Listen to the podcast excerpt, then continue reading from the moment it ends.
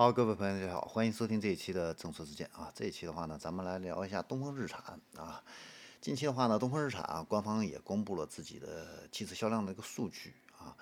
那九月份的话呢，东风日产的话呢，同比下滑了是百分之二十四，环比也是下滑了百分之十一点六啊。对于这个下滑的业绩的话呢，东风日产给出的这个口径是芯片短缺啊。不可否认啊，在芯片短缺的这种情况下的话呢，销量啊难免低迷啊。但是呢，不足以掩饰东风日产跌跌不休啊。为什么说是跌跌不休的话呢？因为呢，从今年四月份以后，东风日产双品牌的这个销量的话呢，就一直没有超过十万辆，而且呢，出现了一个五连跌的一个现象啊，在。今年的五月份啊，它是同比下滑了百分之十六；六月份呢是同比下滑了百分之十九；七月份呢是同比下滑了百分之二十；八月份呢是同比下降了百分之九；九月份的话呢是同比下滑了百分之二十四。啊，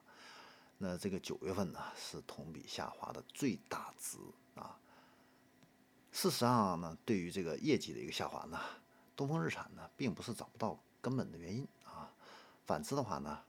实际上还是有所遮掩啊。本着这个报喜不报忧的这样的一个原则啊，官宣的这个成绩下的话呢，除了九月份这个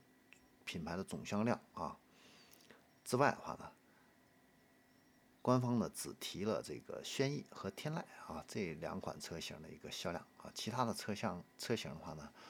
连提都不提了啊。那九月份的话呢，天籁这个销量的话呢，是一万五千。九百七十辆啊，同比呢是增长了百分之三十五啊。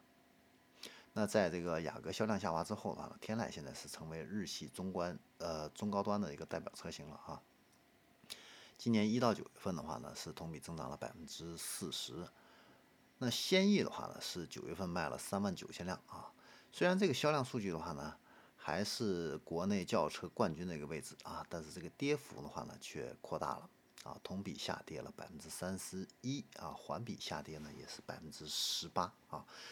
这个呢也是东风日产销量下滑呢主要的一个原因啊。作为东风日产的一个主销车型啊，轩逸的话呢是为它打下了半壁江山啊，长期是贡献了东风日产五成以上的一个销量啊。九月份呢，它的这个销量的话呢，又一次是占据了百分之四十六的一个份额。那这是好事儿，但是也是坏事儿。为什么呢？因为一旦一个车型的话呢，把持住这个绝对的一个销量的份额呢，那么一旦这个车型出现问题或者是缺陷的话呢，啊，那对这个整个的一个品牌的话呢，都可能是一个毁灭性的一个打击。而且呢，这个苗头啊，现在正在显现啊。从七月份开始的话呢，这个轩逸销量就开始下滑啊，那这也直接导致。东风日产七月份的终端的这个累计销量呢，同比下滑了两位数啊。那轿车主力呢出现了这样的一个隐患，SUV 呢也存在一个硬伤啊。你像这一次公布的 SUV 的车型里边的话呢，东风日产呢官方啊只公布了销量的一个呃逍客的一个这个销量啊，前九个月的话呢。总共是卖了十一万辆车，同比增长了百分之十四啊。那号称花费了一百九十个亿资金研发的这个新奇骏啊，销量呢只字不提啊。所以呢，不少人猜测啊，这个新奇骏的一个销量数据呢，应该是比较惨烈啊。其实呢，从这个日产的一个销量数据里边，我们也可以推算出来啊，也不是什么难事儿啊。那九月份的话呢，日产东风日产的这个新车总共是卖了八万四啊，减去这个轩逸的三万九，再减去天籁的一万五，还有逍客的两万二，最终呢，你就可以算得出来，奇骏再加上楼兰，再加上劲客，再加上途达四款车，总和是六千六啊，你就算吧啊，奇骏能卖多少车？那除开这几个冷门车，每个月一千。台左右这样的一个销量啊，基本上你可以算得出来，奇骏九月份销量的话呢，大约也就是三千台左右啊。那众所周知啊，奇骏这个上市之路啊，本来就是充满了一个质疑啊，原因就是它是一个三缸发动机的车啊。那甚至呢，有人呢直接评论啊，东风日产的这个衰落呢，就是从这个三缸奇骏开始啊。在我们汽车这个坊间的话呢，曾经流传这样一句话，就是一辆车啊，作死有很多种死法，那用三缸机是最快的那一种啊。不管你是这个品牌溢价很高的奔驰还是宝马，还是说执着于三缸机的这个美系品牌通用跟福特啊，无一例外啊，都是在这个三缸发动机里边呢折减。市场上呢，更是不乏这样的一个例子。你想当年呢？英朗呢，也是能够跟这个朗逸啊、轩逸这些神车 PK 一下的啊。月销量的话呢，原来也是保持在三万辆的一个水平。但是呢，自从2018年换上这个 1.0T 还有 1.3T 这个三缸发动机开始，销量啊就开始大幅度下滑，直接干到一万五千辆这样的一个水平啊。在紧凑型这个轿车排行榜里边，本来是前三位。直接跌到了十名开外啊！那新奇骏呢是研发花了一百九十个亿啊，所以呢，这个有骄傲的资本啊，然后呢，在这个刚推出来的时候啊，也是扬言啊，敢推出这样的车肯定是有底气的啊。首先，技术是在不断不断的进步啊，不能够用。旧的观念去看这个新的一个技术啊，啊，让这个消费者最好呢是亲自去试一试啊。那确实从这个账本数据来看的话呢，奇骏这个1.5的这个三缸发动机最大功率是一百四十二千瓦啊，峰值扭矩的话呢达到了三百牛米，超过了之前的这个2.0还有2.5的这个自然吸气的一个发动机，油耗的话呢也从原来的6.2降到了。五点八，但是呢，摆在这个三缸机面前呢，早已经不是技术问题了，是什么呢？是口碑的问题啊！而且呢，奇骏呢，在这个价格上本来也没有任何的一个优势，顶配车型呢，卖的价格超过二十六万啊，然后呢，又打了一个三缸的一个标签啊，所以呢，刚上市的时候就有网友吐槽。这个新奇骏呢，如果不拿出四到六万的一个优惠，很难会有好的市场表现，啊，在八月份的时候，官方海报啊，东风日产奇骏呢公布自己的首份成绩单是九千三百辆，啊，但是呢，官方的交钱险的这个数据里边呢，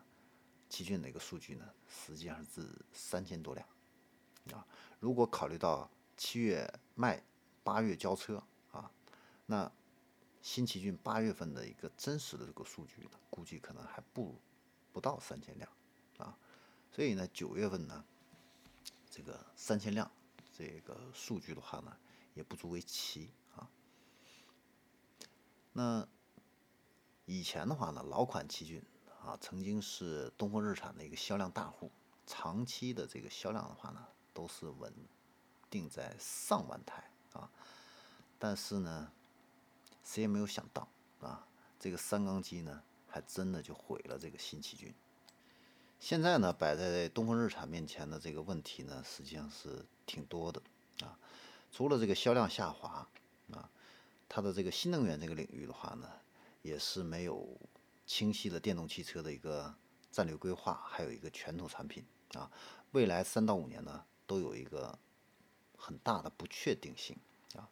虽然说东风日产呢试水这个新能源很早啊，你像日产在二零一零年就推出了它的量产的纯电动车型啊，日产的凌风啊，这款车型卖的也不错啊，全球累计的一个销量的话呢是超过了五十万辆啊，但是呢以这个凌风为原型引入东风启辰的这个晨风呢却卖的并不怎么样，这个在二零一七年六月份。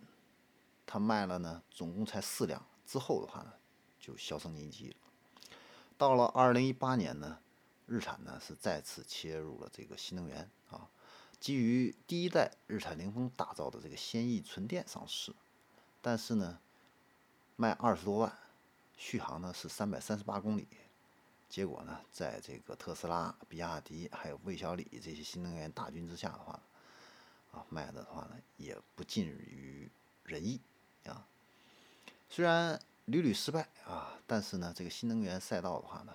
是任何主机厂都不可能丢失的一个新的一个赛道啊。现在的话呢，日产首款国产的 ePower 的一个车型呢正式亮相。这个 ePower 这个技术的话呢，是日产啊跟其他车企想要实现品牌差异化非常重要的一个法宝啊。据悉的话呢，这个 ePower 将会为车辆提供百分之一百的电驱动力啊。汽油发动机的话呢，不再参与动力的一个输出，只是负责提供电池的一个电力，来提升这个燃油的一个经济性啊。那未来的话呢，日产呢会通过纯电还有 ePower 这两个技术路线呢。打造这样的一个电驱化产品，啊，未来的话呢，到二零二五年啊，东风日产的话呢，会在中国啊推出九款电驱的这样的一个车型，但是呢，能不能成功，这个还真不好说啊。不管是燃油车还是这个新能源市场的话呢，东对于东风日产来说呢，都还不是一个很轻松的一个事情。好，这里是正说之见啊。关于东风日产，咱们今天呢就聊到这儿，咱们下一期再见。